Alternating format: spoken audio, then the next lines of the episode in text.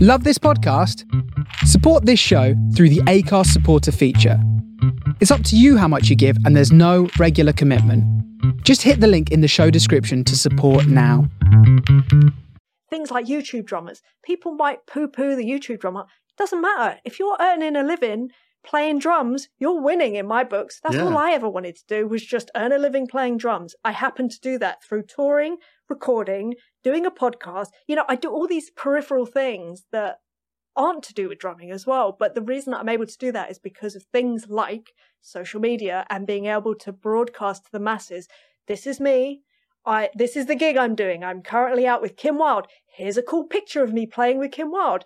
I'm currently playing with the Voice Kids. Here's a video of me playing on the Voice Kids. And people see that and then I get calls for other gigs off the back of that. And I feel like there's this very short sightedness of if I'm not, you know, I don't want to be on social media, it's toxic, rah, rah, rah. Okay, Mm. that's fine. But you're doing yourself and your career a disservice. It's such an easy platform to broadcast to the Yeah. world. And yes, you may only get 20 likes. Don't worry about that. Just keep going because all it takes is one person. In fact, a great example of that is um, so on YouTube, I have a video that I posted in 2011, I think. Wow. Uh, and it was a cover of the Foo Fighters' Best of You. I'm wrapped in fairy lights. And that video is the reason that I got the Foo, um, the Foo Fighters gig. Ah, no, not the Foo Fighters gig, the Darkness gig. Ah, right. And it's because, yeah, they saw that video and then they asked around, and it happened to coincide that one of their crew guys knew a crew guy who I can't even remember who it was, who was on a gig with me years ago. Went, oh, yeah, yeah, she's cool, give her a call. wow. That's the reason I got that gig, is because they saw that YouTube video and were like, who's this then?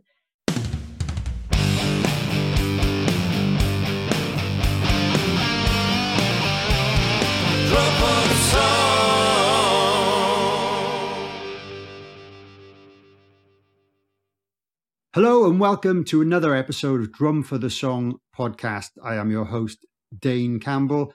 Today's lovely guest is Emily Dolan Davis. How's it going, Emily? Hello, it's going well. All the better for seeing you finally. I was saying before we started recording, it, it just feels like forever that we've been trying to sort this out and we're finally here. So I'm so happy right now. Ah, good, good. Thanks, thanks so much for well for being so accommodating. It was definitely my fault that we had to reschedule the original date, but uh, you know it is. We're both busy people.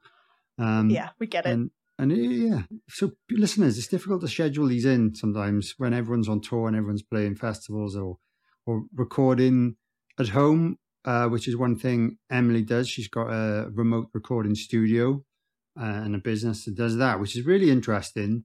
Um, and it's becoming a little bit more common, I suppose, with drummers um, doing it themselves. It saves the artists a lot of money from actually hiring separate recording studios that can be very expensive. Um, so we'll talk about that in a little while. But that's one thing that's really interesting about Emily. Um, but I'm going to let you kind of start. Can you explain kind of how you got into the drums and then a little bit about who you've played with and who you're currently playing with and all the, Yeah, all the millions course. of jobs that you do? yeah, one thing you have to know about me, I'm someone that doesn't like to sit still, so I'm always like just doing stuff and just trying stuff. So uh, yeah, but a little background about me. My name's Emily Dolan Davis. Uh, I grew up in North London, uh, and I sort of grew up around music a lot. My dad played guitar and stuff, um, and we had family members that were musicians, and I loved music, but I sort of couldn't find an instrument that fit me. Like my dad tried to teach me guitar, I was like, I'm not getting this whole six strings and then like chords. I was like, no, no, no, no, no, this isn't this isn't the one for me. Um, and basically, what happened was I was just at school. Uh, I'd started secondary school. I was a super shy kid, like the shyest, quietest kid. And in the register, they said, "Oh, there's this drum club starting this lunchtime." And what possessed me to go? Oh yeah, that really loud instrument. Yeah, let me give that a go. But something happened. I was just like, "All right, yeah, I'll go try that." Anyway, I went to this drum club. There were about 30 kids there. We were all 11 years old. And um, I sat down behind the kit and just sort of did what the teacher was telling me to do. And it was like I'd. I, I just understood it. It's like it was like they were speaking my language, and I'm not saying that I could play. I wasn't like all of a sudden, oh, it's Dave Weckl behind the kit. It was like, no, no, no, not that. but I I just got it. It just made sense to me. It made sense to my brain, and I just went, you know what, I I want to do this. I, I I I feel like there's no going back, and I just fell instantly in love with the drums. And then from there, I sort of came home and said to my parents, "So I've kind of started playing drums, and I kind of like it." And they were like, "Okay, of course you picked the most like loudest instrument in all the world. Um, but they're like, okay, great. And my dad got really excited. and He was like, okay, you want to be a drummer? Bear in mind, this is day one. This is his reaction. You want to be a drummer? Amazing. Wait there. And he runs off and he comes back with an album and it was Rush's Exit Stage Left and he put on YYZ. He was like, you want to hear a drummer? This is a drummer. And I heard it and I was like, my brain just opened up. I was like, this is the most incredible thing I've ever heard in my life. This is unbelievable. I didn't understand what was happening and it was just brilliant.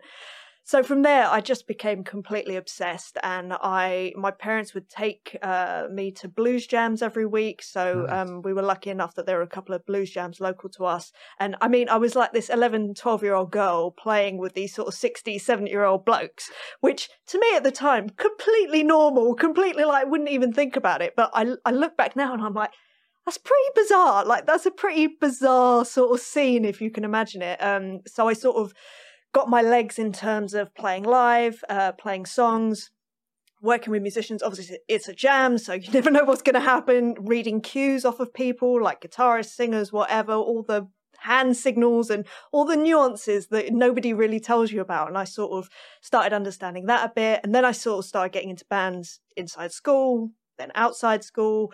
And it was from about the age of 14 I realized that I could make a living out of this and I wanted to and I was I was just like I knew I loved it but I didn't know that that could be my profession if that makes sense and yeah. I was like oh this can I can make a living okay I'm going to work out how to do that because this is what I want to do and I remember becoming really obsessed with uh, I don't know if you remember. So was it Hudson Music had a, v- a VHS of Billy Ashbaugh it was this one video that I was completely obsessed with. He was the drummer for NSYNC. I didn't even oh, like right. NSYNC. I had no like I had I I did not care about NSYNC.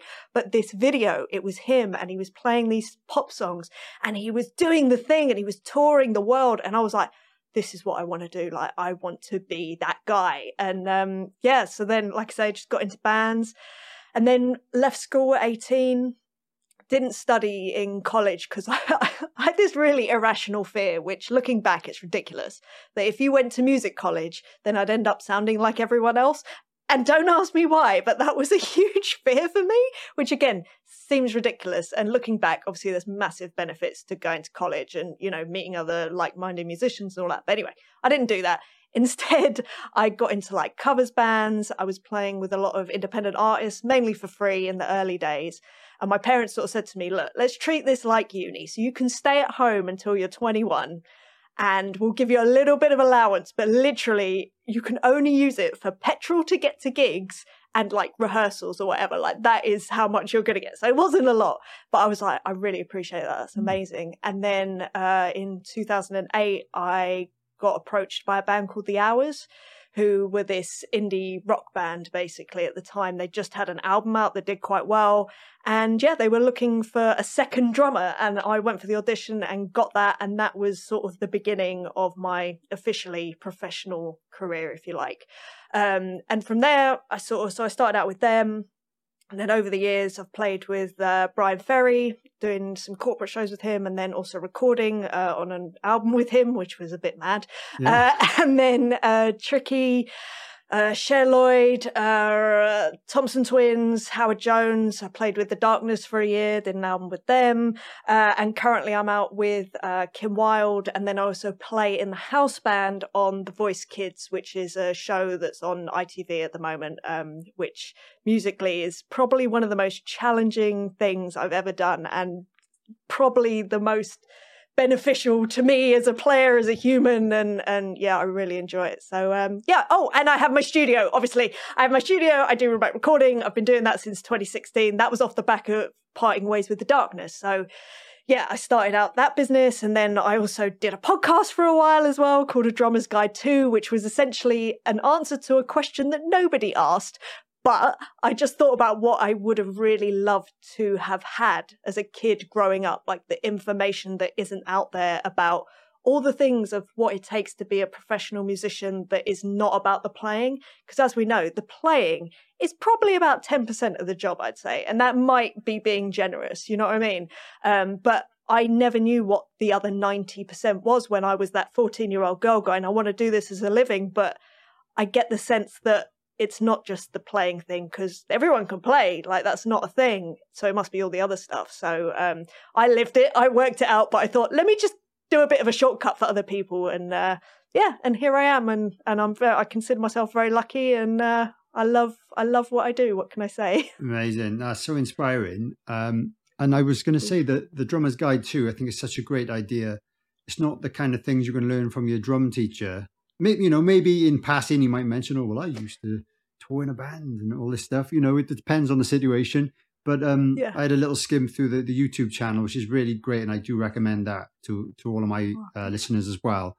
Uh, there's loads of topics on there that they they kind of some of them I noticed the things I talk about with my, like my patrons. I've got a Patreon page, so sometimes we have um, monthly chats to them, and that tends to be when we talk about all these things I don't really mention in the shows themselves.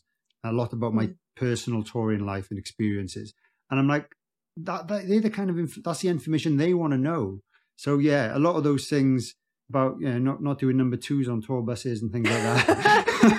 I love that. That's the first one you picked out because yeah, you're right. It's and it's things like that. You know, people don't know the uh, the questions they need to ask, and yeah. I think that's even more of the thing. It's like you wouldn't even know to ask that question if you've never been on a tour bus. But no. imagine, well, I remember being on my very first tour bus and being so terrified of seeming like the amateur and you know you just kind of roll with it and you work it out but i just thought god i i know that i'm not the only person that feels like this and the thing that kicked off that very subject was there were three girls that i was working with with the thompson twins and they were new to the situation and they said to me we're about to go on this us tour like we're about to go on a bus none of us have been on a bus can you tell us what the sketches. So I sort of ran. I mean, bless them, they were probably just completely overwhelmed with information. But I just that was that was part of the catalyst that made me go, do you know what?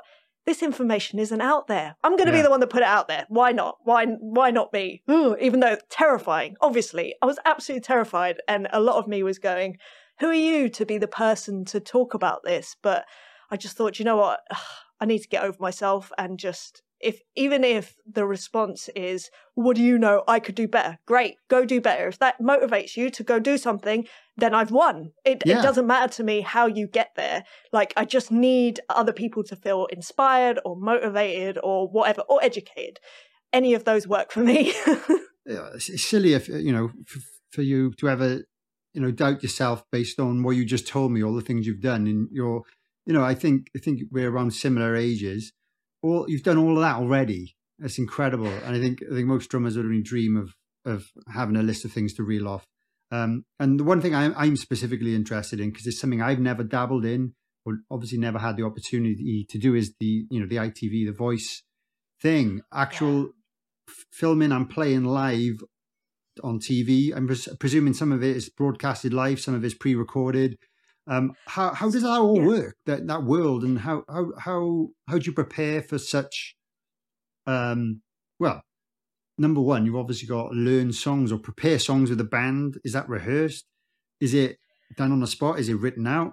Who comes so, up? Yeah, talk about that I'll for a bit. I'll Run you through the whole thing because it was a whole thing, and and so I had a meeting with the musical director, a guy called Dave Tench, before I went on to the show, and I was the same as you. I was like, "So what do we do? Are we are we learning this? Are we doing uh, exactly the same questions?" And he was like, "Right, let me run you through this." So the whole sort of nucleus of the voice and why it runs as well as it does because it's it's quite possibly the most well-oiled machine in terms of like the band and everyone having their roles and doing their part and then everything just works. And for me the type of personality I am when I tell you it's my dream gig everyone knows what they're doing. Everyone's amazing at what they do. Ah oh, it's heaven. But yeah. anyway uh, the crux of that is that we probably have to learn about now what is it at the moment? I think it's like 60 songs uh, for 60 kids in the space of a few days basically.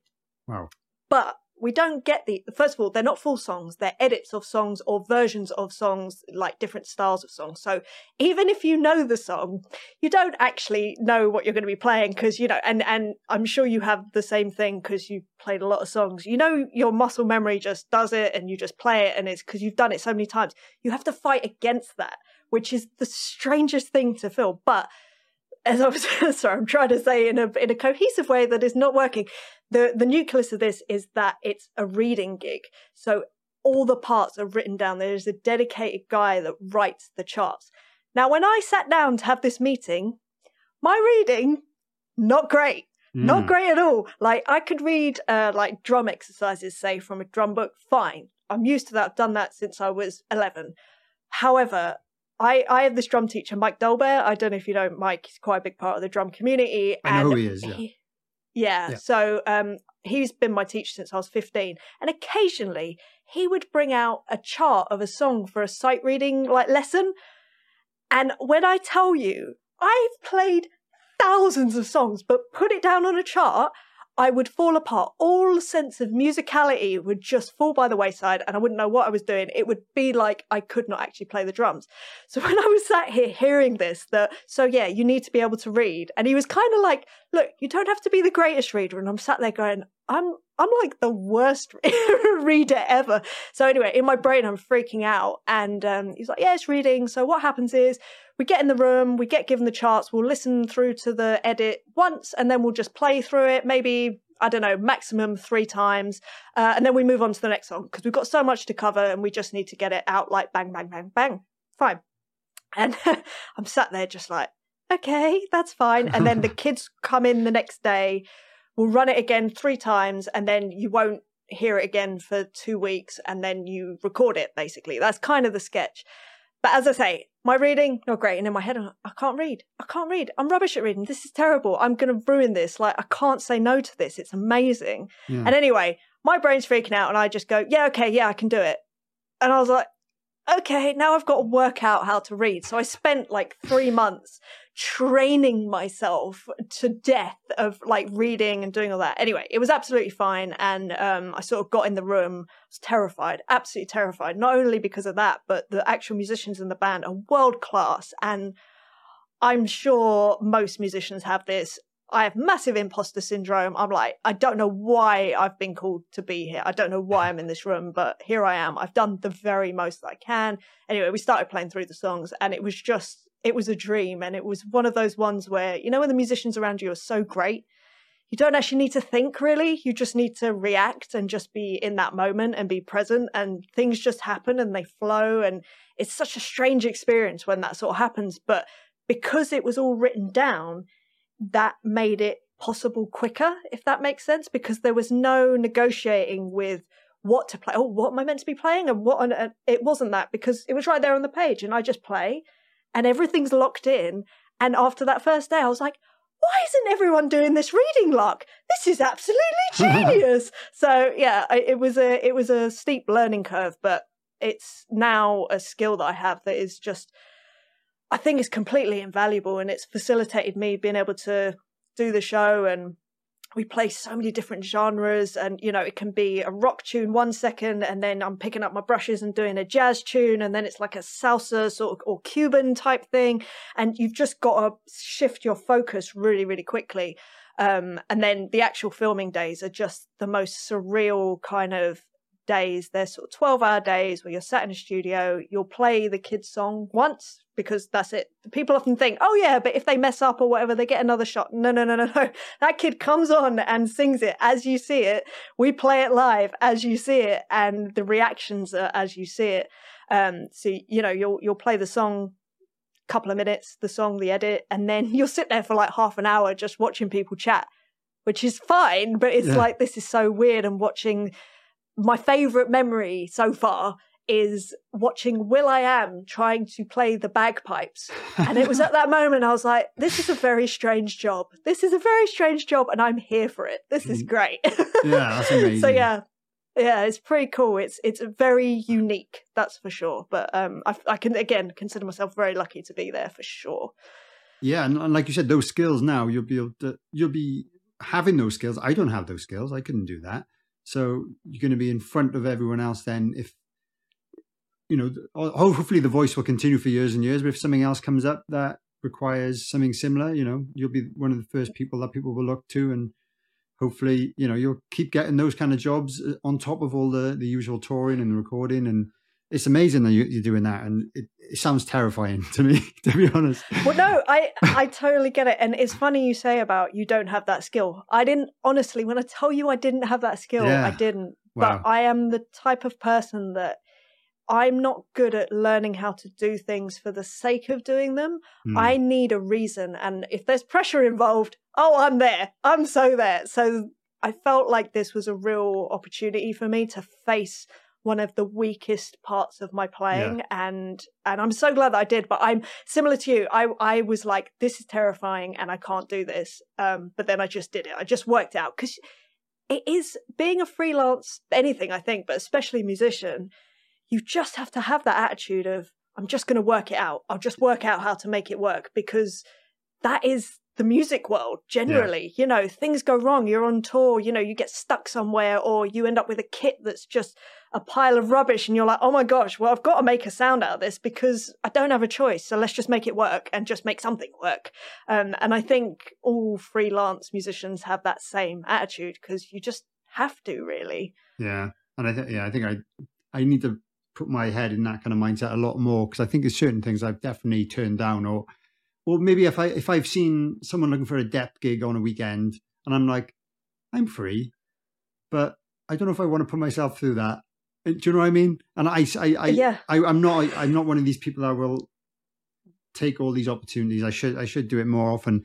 The one time I did it a few years ago was great and it you know it wasn't really for money. It was more as a as a favor for a friend. And that kind of mm. made me realize it's a hell of a lot of work, but for the right reason, I could, I know, I could do this. And they were, the band were really impressed and all that. But it was just for a, an originals gig, 30 minute set. And I thought I can do that, 30 minutes, I can learn that. I think they give me 50 quid at the end of the day as, as thanks. But, you know, it wasn't, it was two rehearsals and the day of the gig for that. So it, it wasn't for the money. It was more to help a friend no. out. But, yeah. but, um, but that, you know, it's a, good experience. It's funny you say about that, like the the fear of of that, because I think everyone has that. I have that. I a, a, big part of the reason I sort of cultivated such a big network of musicians is I was the dep girl for a long time. You know, the last minute gig that needed a drummer, people knew that they could call me. But when I first started doing that, oh, you better believe I was terrified. But I feel like everything you do, for me at least, if I notice that I'm scared of something, I do know that at some point, if I do enough of it, it will be normalized yeah, and yeah. it will feel exactly the same as, like, for instance, for both of us, I saw you were doing a bunch of like festivals and stuff into in front of massive crowds. I'm sure that we're the same in that it's just, you know, it's it's great, but I don't go on stage going, "Oh, I'm terrified." I just go, "Yeah, I'm excited. Let's go do this" because yeah. it's become normalized. I tell you what, if I'd have gotten on that stage at age 13, I'd be shaking. I wouldn't be able to play, like, you know what I mean? So, I think it's the same in all sort of like parts of someone's playing or experience that to me, if I feel scared, it's just like that's a sign I need to do more of it. So I force myself to just do it so much that it doesn't scare me anymore. And um, like I said, I think I'm a bit of a sadistic person to myself, not to other people, but to myself. So, but it does work in my favor, I suppose, even though there is a lot of pain, you know, there is a lot of struggle and and hard work that goes in which as we all know like nobody really sees behind the scenes they just see mm. the cool instagram post at the end of it and just go oh my god that's amazing i want to do that it's like yeah, so I've been like in my studio crying over this gig, but you didn't see that, so don't worry about it. yeah, yeah, no, that's that's totally great advice. And yeah, one thing that I'm definitely guilty of then, as we've just concluded, is yeah, I probably stay in my comfort zone too much and don't don't push myself out of it, which is something you've obviously done. So well done, it's paid off. Um, yeah, I guess so. Definitely, definitely. Um, one thing I was going to ask, I noticed one thing, another thing I've never done that I've seen that you've done, and you kind of alluded it to it earlier on. Kim Wilde, two drummers. Was that, is that was that just a one off, or was that all the time? That is all the time, basically. Uh, I went and depped again, a last minute dep for the drummer, the Jonathan Atkinson, who's been with Kim for the last 20 years. I think it's it's going to be 20 years next month. I think. Wow. Um, and we've been friends for years. And he was like, "Would you mind just going in and just doing this gig?" And I was like, "Yeah, yeah, that's fine." Anyway, gig went super well. I knew half the Kim band anyway, just from being on the circuit. And uh, yeah, it went really well. Me and Kim were chatting in the bar afterwards. And she was like, oh, I really enjoyed it. And as a joke, I said, Oh, well, you're just going to have to have two drummers now. And she looked at her manager and she went, that's a great idea. And I was like, oh my God, I can't believe I've just, I've just forced myself on this gig, essentially. That's horrendous. Um, but anyway, I spoke to Jonathan and he was like, that's a great idea. Does that mean that I can just play all the kick snare hats and you can take over all the fills and the percussion? I was like, yeah, pretty much. He's like, great, I'm happy with that. So yeah, and it's been like that since uh, 2018. So um, That's amazing. yeah, it's so much fun. And when I tell you, being on the road with another drummer, you can geek out every day about the things that drummers love to geek out about. Yeah. So the rest of the band hate us so much when we're like, "Have you seen that new Vistalite snare drum that's coming out?" And da, da, da, da, da. It's just it's so good. You get your fix of like, you know, what it's like being around other drummers. There's something about just the thing of being a drummer, and we all just love each other so much. Like it's it's it's I love it. I love it so much. It's totally, it's partly why I enjoy making these podcast episodes because I actually get to talk to other drummers. There's, in my touring party with my band, if I'm lucky enough to get a drum tech, he's a backline tech. He's not really a drummer. He'll, he'll set up my kit. So he's not a drum nerd in any way. So I, I have no one to talk about drum nerd stuff with. So yeah, I, I totally understand how that might be really exciting in a touring situation or just geeking out on other people's kits and stuff like that. And that's what I like to do at Totally. festivals. I'm like, oh, that's, that's, you know, the other day I was looking at um, Mikkey Dee's drum kit at, at Hellfest and it's like you get to see him all close up but backstage and that. And I'm like, most people would just walk past it and think it's a drum kit. Oh, And I'm like, oh, what, Yeah. what, what, oh he's got a different uh, skin on his Yeah. snare. And, and I'm like, oh, different, different. Is that, is that a 20 inch? Yeah, 20 inch China. Things like that. Like, no, Well, no one cares about. it's about. exactly the same. Well, yeah, it's it's like that twenty four seven with us, and we're tag team. Like, oh, did you go and see uh, Mark Brzezicki's kit? It's like, no, I haven't seen it. Oh yeah, oh yeah, look, he's using that. And yeah, so I, I, I, I get it. Like, Awesome. we need to start like a Drum Nerds Anonymous group or something like that. I think uh, we could all be a support for each other in those nerdy times. That's a good, that's a good idea. You're full of good ideas. That's great. One, let's talk about one other thing we haven't mentioned at all. And Hmm. I knew who you were anyway, but I saw you on Count Me In on on Netflix, which I've recommended anyone interested in drumming or any drummers that already play should watch anyway, just because it's so inspiring. So, how did that come about? So, how did they ask you to get involved? And like, what was the process with all that? So it's, I mean, it's so not rock and roll at all. Okay. All that happened was about six years ago, I got a phone call from Louise King, who I've known for years. She used to be the editor at Rhythm and she's been in the drum community for years and years and years. And she, all she said was, Look, we're just kind of, we don't really know what this is going to be, but do you fancy doing an interview? Like, it might, nothing might come of it, but do you just fancy doing it? And me, I love to chat. So I was just like, yeah, sure, I'll come and chat on your thing. Like, I have no idea, like, whatever. Anyway, just turned up and it was just me, her, the director, and a cameraman. And Hmm. uh, yeah, just sat in this lovely flat. Asked me a few questions. I chatted as I do.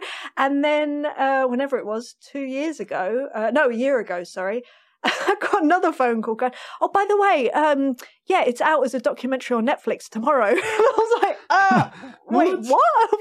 What are you talking about? And then I, I sort of watched it. Uh, they sent me a watch link and, um, I come from a family of, uh, so my dad is sort of in film and TV. Ah, so right. when I say that we have quite high standards uh, when it comes to like that sort of like production values and stuff, I was terrified because I was like, oh my god, what if this is terrible? What if it's awful? But the opening scene over the observatory in LA, and I was like, oh my god, it's going to be good. It's going to be good. And then I watched it, and same as you, I mean, ir- like irrespective of me being in it. I was so inspired by Yeah. everyone that was on there, and I was just like, "Oh my gosh, we all share similar or the same sorts of stories and just that same feeling and and that feeling of togetherness. I thought they captured so brilliantly and just the common threads that run through the just being a drummer what that entails what that feels like how we feel about the drums how we're inspired by people and our shared experiences. I just thought they did such a great job. And then the fact that i was in it as well i was like i have no idea why i'm here amongst these absolute legends but i'm just really grateful so I'm just gonna just I'll just be quiet over here. Don't mind me. But yeah, I just I thought it was a great documentary just as a as a viewer, you know.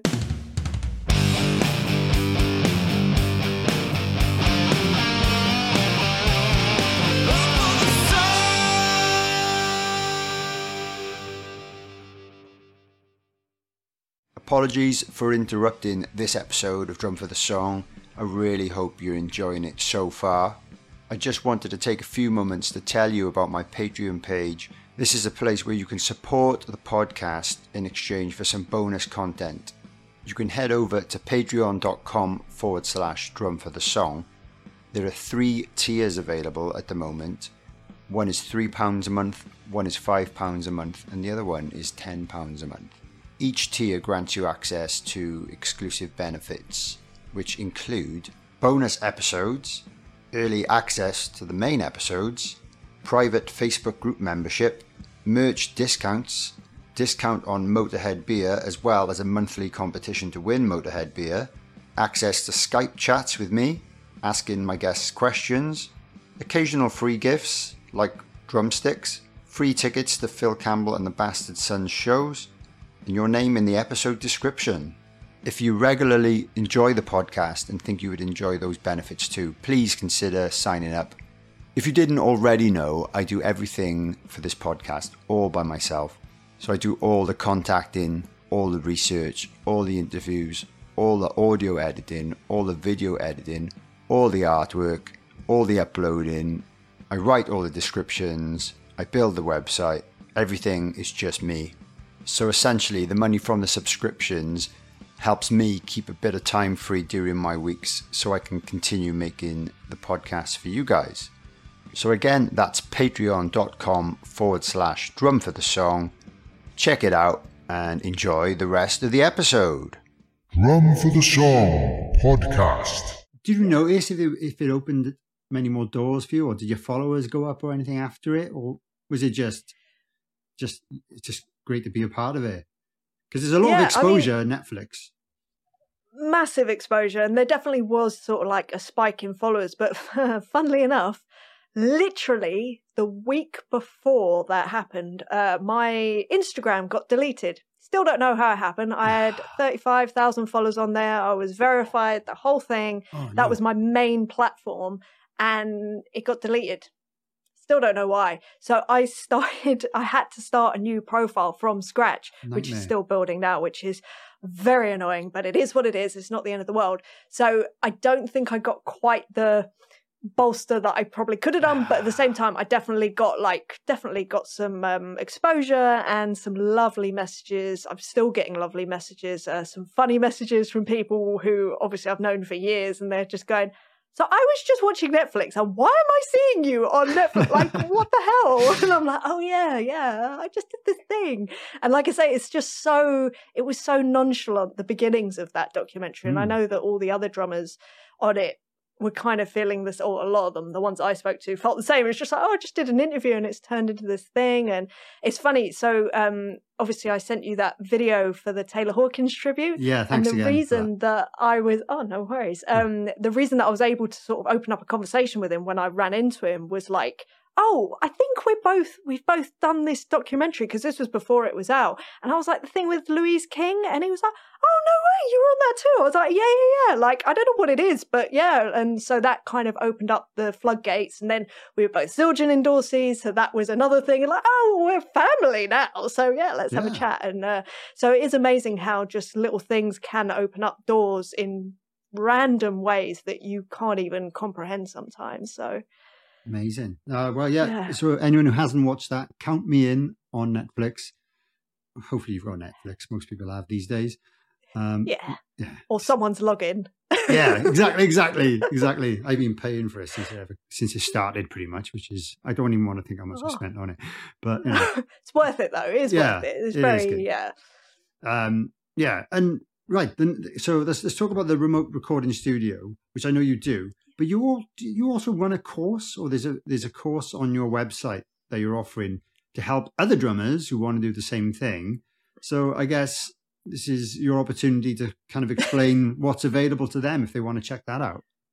Yeah, so um, as I sort of alluded to earlier, I started my remote recording business in 2016, and that was off the back of parting ways with the darkness because I kind of had this opportunity to sit down and go, right, what do I really love about drumming and what do I do want to do more of and less of basically? And the thing that I realized is that I loved love love playing songs. That's always been my thing since I very first started playing. And that's why I love this podcast as well. Can I say as soon as I saw the title I was like this is my guy. This yeah. is 100% my guy. Um, and then I also love playing with loads of different people as well. And the things that I wasn't really enjoying at the time were sort of long, arduous rehearsals and stuff like that. I'd been on tour so much and I was like, maybe I want something that can keep me at home and I can have a routine and, you know, all this mm. sort of stuff wow. that I'd never had in my life before. And anyway, I realized that remote recording was probably the, the thing to tick all those boxes. So anyway, I started up that business and um, I sort of like struggled with it. I mean, when I tell you, I didn't even know about preamps or like how that all worked. I didn't know about mic placement or how to record. All of that I just learned from scratch, wow. which was okay. painful and it was long. And um, but yeah, but I got to a point that it was working. I was getting clients. And that's the other thing. The whole business side of it was zero knowledge. Like I just, it, I'm a musician. It's not. It's not. That's not. Doesn't come naturally to me. So um, I'd worked all this stuff out, and then COVID hit, and I realized that there's going to be a lot of people that need to or want to p- pivot into remote recording, and I could just again, I could see people going through exactly the same pain that I did that when they probably didn't need to. So I just thought, okay, what I could do is to try and my small way of helping in this absolute madness let me create a course that can kind of help people with the business side of it. Like it's up to them how they decide to record, like what preamps they're going to use, mics, da, da, da, da, da. That's a whole different thing. But the actual business side of getting clients, you know, getting yourself out there, just how to price yourself, um, all that sort of stuff that again, there's no information about. Yeah. It's just like, well, maybe I should be the person to tell people what I'm doing at least. You know, it's not gospel, but it's certainly working because mm. I've managed to create a business from it. And during COVID, I mean, it's awful to say, but I've never been so busy. It's it's just ridiculous. Which is, I feel guilty saying that because obviously people had a really rough time. But that was part of the thing. I was like, look, I can help people to also thrive in this horrendous situation.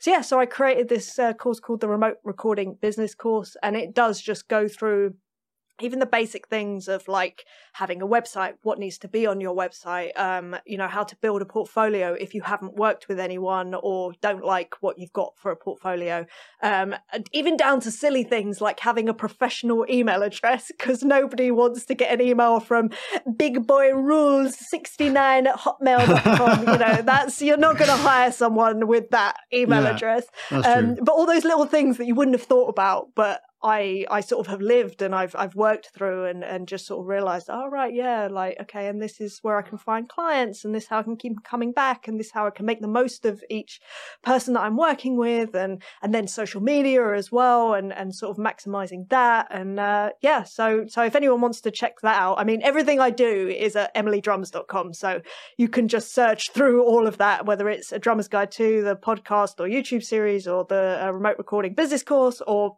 the actual studio or touring or blogs or whatever next yeah. I decide I'm gonna go and venture into because I like I say I, am not good at sitting still. Did you give lessons at all? Is that something you've ever done? I when I was much younger I used to give lessons but it was just by like the local kids in the neighborhood just teaching them a bit to get a bit of money so that I could then go and do rehearsals or yeah. have petrol money to go to gigs. So that was literally the reason. Um, the only thing I do now is uh, just one on one sort of, I guess it's consulting. I don't like the term coaching because that's got a bit of a strange stigma to it at the moment, but just sort of like talking through people's, uh, whatever their goals are professionally and then using my experience to kind of go well maybe you should try this or have you tried that? Or you know maybe look at this that the other. So uh, yeah i sort of do these one-on-one i guess they're like zoom calls more than anything and just chatting about sort of getting plans together about getting that person to the next level in where they want to be basically so yeah again one of the other things i do to keep myself busy I don't know how you squeeze it out all of in. Yeah, I, I have no idea how you squeeze all everything in. In fairness, knowing how, how much you're away from home as well. But fair play to you. It's, it's fantastic. It's really inspiring. Uh, someone like myself who's probably a little bit too lazy with it all. This keeps me busy. I don't believe you. You Ah. run a, a successful podcast. That tape, Well. I don't think people understand how much time and energy. This is the Mm. thing. It's not even just the time; it's the energy that it takes to Yeah. do something like this. Yeah. is huge, and I have so I have such massive respect for you and what you're doing, and the message that you're kind of like conveying, and the chats that you have with the drummers. It's just so nice and chilled, and you know you feel like you're on a, fl- a fly on the wall, and there's all these little nuggets of like information and and I just think it's wonderful. So Ah. kudos to you, massive kudos to you for what you're doing because I think Ah. it's absolutely phenomenal. So please keep doing it. Ah, thanks, thanks. That's that's really nice to hear because I, I've got my regular listen, listeners and they go, "Yeah, I enjoyed that one." You know, I don't really get many people giving me too much praise, so sometimes I'm like, "Ugh." you do get those days when you're like, "Sh- "Shall I? Do I need to keep doing this? Am I getting enough from it? So is it worth me putting all the energy into it? Because it's not it's not a financial thing. It's just No. that I know some people enjoy it, so I keep doing it. Yeah, So yeah, well, it was oh, the same for me. you. Yeah, Thank you. I yeah. understand. I but I think it's it's such like I'm fascinated anyway by people's stories Yeah. and and especially in the drum community. I Hmm. remember as a kid being obsessed with reading autobiographies or interviews with drummers and trying to find common threads in what they were doing to be successful. And I feel like your podcast is exactly that, but in this beautiful, concise sort of way.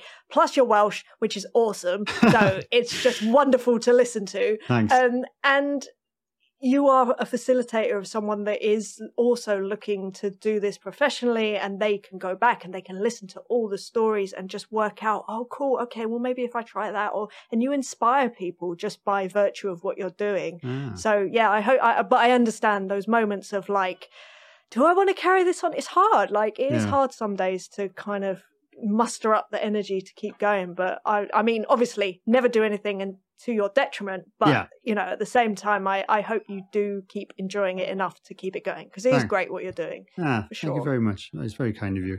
And I definitely need to catch up on the Drummer's Guide too, because I've watched a few I'm like, right, there's like, I don't know, there's about 30 of them maybe or more. I don't know. The website and the think- channel just keeps going on forever. It's, really, it's so much Yeah, content on there. I think it's more like I think it's like 110 oh my God. episodes. So don't worry about getting through them. Just yeah, don't worry about that. You've got enough time. I've got plenty of time. Oh, great. Okay.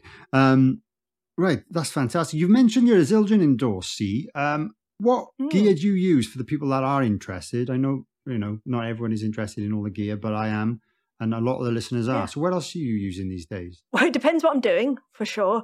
So at the moment on the Kim Wilde gig, uh, I'm using a mixture of more kind of high, uh, like tonality sort of A's and uh, EFX crashes, just because I'm I'm what I call affectionately the bonus drummer. So Johnny can have all of the regular stuff that you'd expect, and I have all the slightly strange stuff that not many people want to hear very often.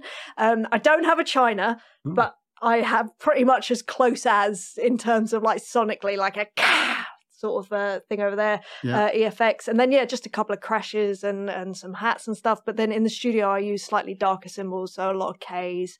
Um, the K Sweet range actually, I've Mm. been using that recently, which is really it's like a really nice balance between A's and K's. Uh, it's kind of dark, but there's a lovely overtone of kind of crispness to it at the same time. They're not too heavy. You know, our K's can sometimes be a bit heavy and Yeah. chunky sounding. They're kind Yeah. of they're a bit lighter but still dark at the same time, which probably sounds like an oxymoron. But um, yeah, so but I'm always I'm always changing it up. I don't I don't have sort of one set setup, if you know what I mean. I just kind of use things until I go, oh, I fancy a change. Um, but yeah, I'm not sure if that answers your question particularly well. I'm terrible when it comes to gear because a lot of times, a lot of the time, I'm like, I don't even know what I'm using. I just know that I like the sound of it. Yeah. that's kind of my criteria.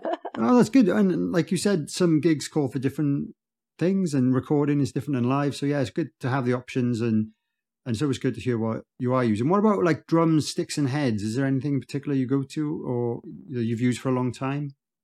Yeah, so uh, Sticks, Vic Firth, always been a Vic Firth gal since I was very young. Um, and it, depending on what I'm playing, so if I'm on the Kim gig, I use 55As, which are kind of halfway between a 5A and a 5B. Yeah. They're kind of, I think it's the weight of a 5B, but in the sort of casing of a 5A, if you like, uh, which is great. Um, gives a bit of power, you know. I just, I, I like that, that kind of aggressive type of heaviness. But then I have a complete opposite stick that I use in the studio a lot, which is the Keith Carlock signature stick, which is a very light stick. I'd kind of liken it to like what is it like? Like a lacquered 8D maybe. So it's Oh. it's a lot lighter, it's a lot thinner. But the thing that I love about it the most is the tip on it. And and it was who was it that put me onto this? Ralph Salmins, I think. He showed me a pair, and I was like, oh, because the tip on the ride is one of the most beautiful sounding sticks on a ride I'd ever heard. And I was like, well, I've got to play those sticks. It's as simple as that. And I haven't gone back. That was probably about six years ago. So um yeah, so Vic Firth for sticks and then heads Remo. Generally I use just Emperor coated. I love that thud.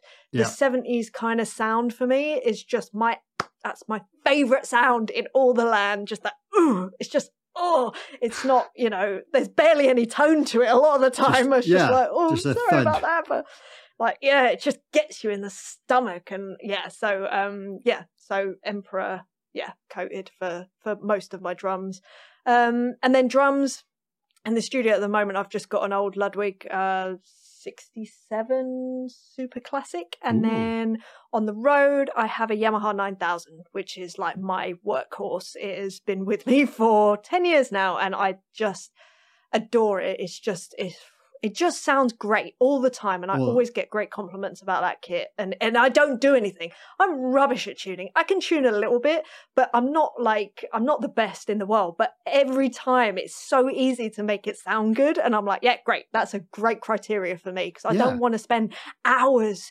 tuning stuff and then it's going out of tune anyway like because it's sat in the sun on a stage for instance or Yeah. you know it's just detuning every 10 minutes so uh yeah i love it i love my 9000 i think it, oh such a good kit such a good kit Well, is it the reason they're so sought after, isn't it? So yeah, amazing. That's Yeah. really cool.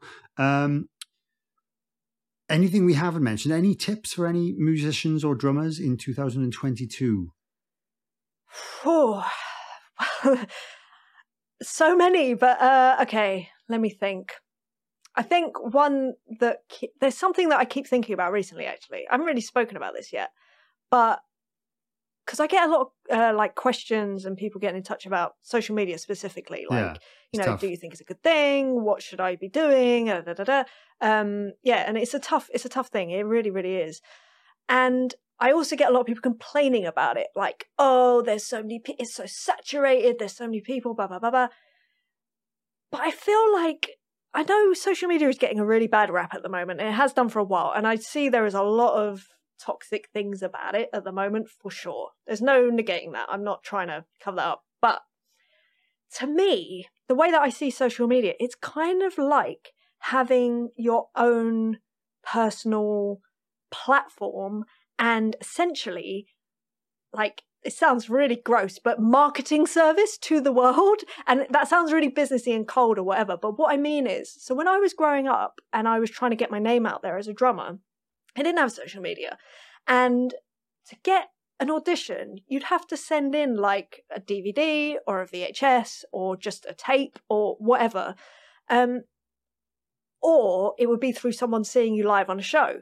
Now, obviously, there's only one of me, so I can only be doing one show a night. Yeah. And if I'm doing that every night, I'm going to be knackered anyway. But also, it's only in one genre. It's uh, you know, there's there's it's very limiting. Whereas now with social media, I feel like you can project the player that you are, the kind of gigs you want to be doing, you know, your personality as well, which, as we know, is such a huge part of getting on a gig. It's not just about the playing, it's about your personality, what you're like, if you get on with people, if you Yep. think in a similar way to someone else. And I just think that there's so much opportunity on there. And and that, this is the other thing. I feel like people are trying to land grab when actually there's so much land. Like there's so much that people can be doing. And it's not about just having a gig anymore, you know, having, you know, the one Kim Wilde gig, for instance, which by the way, there's two seats on that gig now because there wasn't before. but you know what I mean? You sort of create those opportunities for yourself. Mm. And I hmm. think it's the same with social media. You know, you've created this podcast, you've created a platform for yourself. There's things that we don't even know about yet that someone might decide to just try and it might just be this massive thing things like YouTube drummers. People might poo poo the YouTube drummer. It doesn't matter. If you're earning a living playing drums, you're winning in my books. That's yeah. all I ever wanted to do was just earn a living playing drums. I happen to do that through touring, recording, doing a podcast. You know, I do all these peripheral things that aren't to do with drumming as well. But the reason I'm able to do that is because of things like social media and being able to broadcast to the masses. This is me. I this is the gig I'm doing. I'm currently out with Kim Wilde. Here's a cool picture of me playing with Kim Wilde. I'm currently playing with the Voice Kids. Here's a video of me playing on the Voice Kids. And people see that and then I get calls for other gigs off the back of that. And I feel like there's this very short sightedness of if I'm not, you know, I don't want to be on social media, it's toxic, rah, rah, rah. Okay, mm. that's fine. But you're doing yourself and your career a disservice. It's such an easy platform to broadcast to the yeah. world. And yes, you may only get 20 likes. Don't worry about that. Just keep going because all it takes is one person. In fact, a great example of that is um, so on YouTube, I have a video that I posted in 2011, I think, wow. uh, and it was a cover of the Foo Fighters' Best of You. I'm wrapped in fairy lights, and that video is the reason that I got the Foo um, the Foo Fighters gig. Ah, no, not the Foo Fighters gig, the Darkness gig. Ah, right. And it's because yeah, they saw that video and then they asked around, and it happened to coincide that one of their crew guys knew a crew guy who I can't even remember who it was, who was on a gig with me years ago. Went, oh yeah, yeah, she's cool. Give her a call. Wow, that's the reason I got that gig is because they saw that YouTube video and were like, who's this then? Now that video it was a one time putting it out there. I was terrified. I didn't want to put it out there. I found it cringy and I was like, why would anyone care?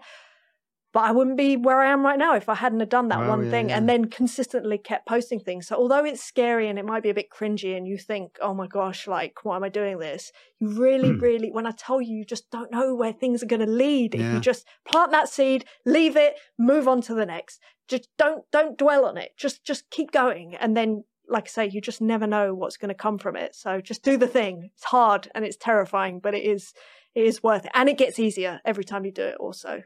Yeah. Oh, that's, that's that's such great advice as well. Um, that's one thing that does get me down a lot is that, that you you spend all this time producing the content, you put it out there, and then there's no reaction. But it's, at least it's there for someone to discover maybe at a later date. Like, I guess this certain YouTube yeah. is more of a long term format, I suppose, for people discovering things later on, whereas Instagram is, I guess, more immediate. So sometimes it can be a bit gutting when you make this little trailer or something or video of you playing and then you know it doesn't quite yeah. get seen by as many people as as you hoped. And and then i think that's partly to do with the algorithms and the fact that they think you might want to sell something so they kind of hide it from people. And that's the most frustrating thing. And i understand yeah. anyone who's complaining about that stuff i totally get it. But you've got to be on there if you want to put yourself out there i think.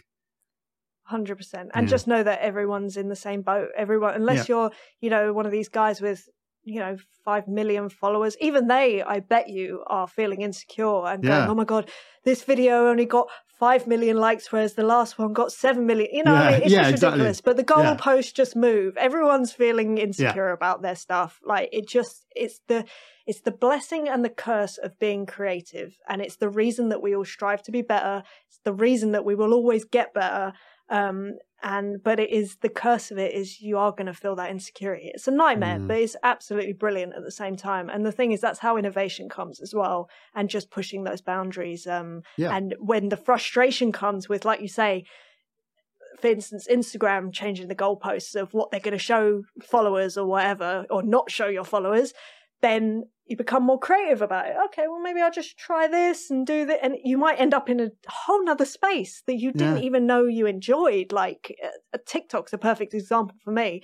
I got onto TikTok a couple of years ago and I was like, this is, I am not about this. I tell you, about three weeks in, I was like, I am so about this is fun, like doing dances and absolute silliness. But I was like, I don't care. I'm having fun, and that's really nice. What a nice thing to have a platform where it is very fun and jovial, and you but you can still get information out there. So yeah, just find the fun in it. I suppose that Yeah. that helps as well. Absolutely. Fun is always good. Absolutely. TikTok, mm, I'm trying. Don't know if it's for me.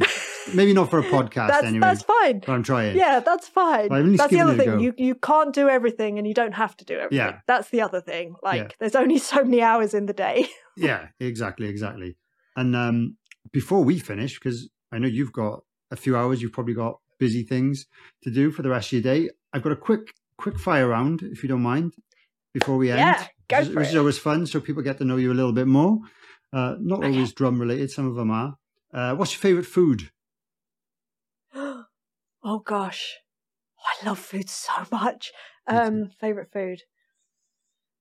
Can I give you like a meal? Yeah. So like jerk chicken, rice and peas, and plantain. I'd say that's like yeah, that's one of my favorite meals. Oh, Nice, nice, nice. Delicious. Uh, favorite movie? Oh my! Oh, these are really horrible questions. Really? Sorry. Um, favorite movie? Oh, okay. All right. It's what's popped into my head. Spirited Away. Wow, that's really strange because I was, me and my wife have been watching uh, some of those movies, and that's next on our list. So that's strange you said that. Have you not seen it yet? I, Have you we, not we seen it? We watched it? it years ago, but we want to watch it again. Yeah. Okay. Oh, But- I just think it's beautiful. Yeah. Beautiful film. Okay. Yeah. Uh, guitar or bass? Guitar. Nylon or wood tip? Oh, wood tip, obviously. This is always the hard one. John Bonham or Neil Peart? Oh, that's ultra tough because Neil Peart was one of the first drummers I knew consciously about. Yeah. But I'd say that John Bonham has influenced my playing the most, like more. Hmm, So I have to go John Bonham. I'm gonna have to go John Bonham. I'm That's sorry, re- Neil. I'm sorry. That's a good reason.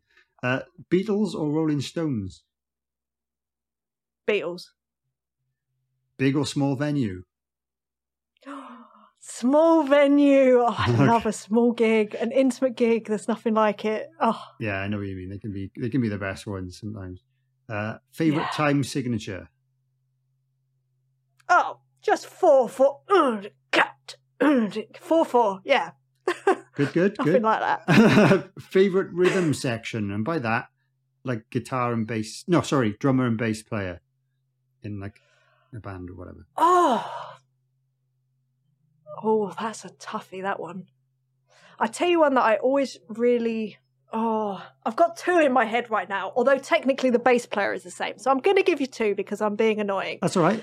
Pino Palladino Ooh, yeah. and Another Welshman. either Questlove, so on the D'Angelo album Voodoo, Oh wow, love that, I haven't heard that. or Pino. You haven't heard that? No. Oh, please, please listen to it. Oh, it's, it's so phenomenal. Um, or Pino Palladino and Steve Jordan on the Continuum album because No. I just I played that. Well, I played both those albums to death, to death. yeah. So yeah, probably them. oh, that's that's incredible. Continuum, yeah, I've listened to that about ten zillion times. It's amazing. Yeah. it's amazing. Um, Perfect album. It is, yeah. Um, name an underrated band. Oh, I'll give you a good one. Uh, Haunt the Woods. They're a fairly new band from Cornwall. They kind of sound like a mix between Radiohead and Jeff Buckley. Ooh, sounds Yeah. interesting. Really Okay. quite something special. Cool. Yeah. check those I, out. I hope they do well. I'll check them out. Um, favorite album of all time? um, oh, these are really horrible questions. Okay, uh, okay. Al Green, call me. Oh, cool. Uh, favorite drummer of all time? This is the last one. Um, Levon Helm. Ah, okay, okay, good, good, good one. Okay, th- so that that was a quick fire round. And the very last question for you is: if if you could create your own dream band with yourself on drums, who would you have playing the other instruments? And they, they could be dead or Oh. alive. Oh, okay, okay, great. Um, oh, okay.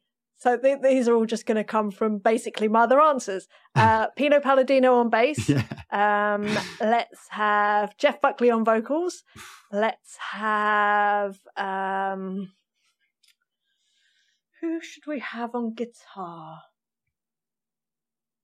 I mean, I'm, uh, it's going to be the weirdest band ever, but uh, I, Jimi Hendrix, only because I grew up listening to Jimi and I love him. Yeah. Um, I, I sp- let's have another guitarist too, Yeah. Jonny Greenwood, um, and keys.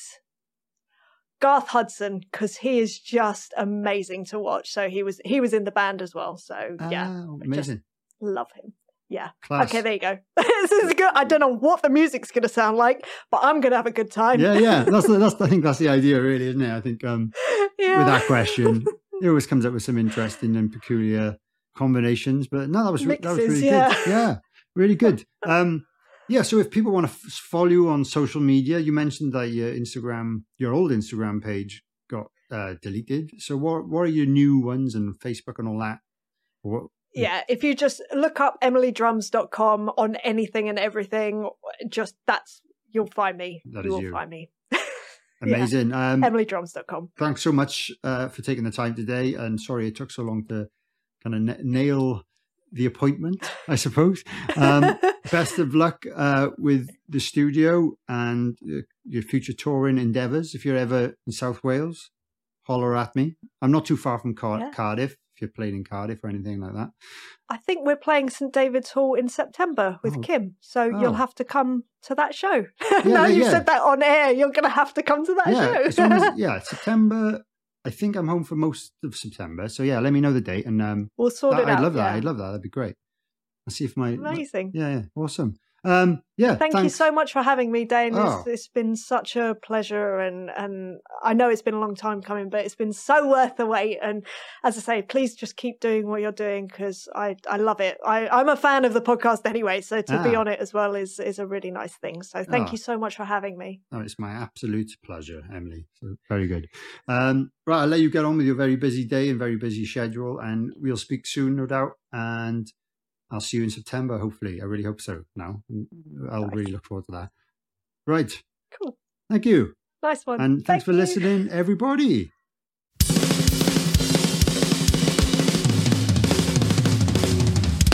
Drum for the Song podcast. Thanks for listening to this episode of Drum for the Song podcast. If you've enjoyed this, please consider liking the video and subscribing if you're watching on YouTube, or subscribe and follow wherever you get your podcasts.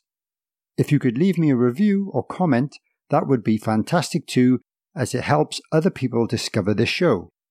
Please also consider sharing this with any family members or friends who might enjoy the content. You can also follow me on social media at Dane underscore drums or at Drum for the Song, or search for Drum for the Song on Facebook to follow the page and join the official Facebook group. If you'd like to support the podcast, you could purchase some merchandise from drumforthesong.com or consider supporting me via Patreon from just £3 per month for additional exclusive content like bonus episodes, video calls with myself, competitions, discounts, and much more. Any additional support is always greatly appreciated, but I would like to give extra special thanks to my top tier Groove Master patrons, whose names are listed in the description below. My name is Dane Campbell, and thanks so much for watching or listening this far. If you're a drummer, don't forget to drum for the song.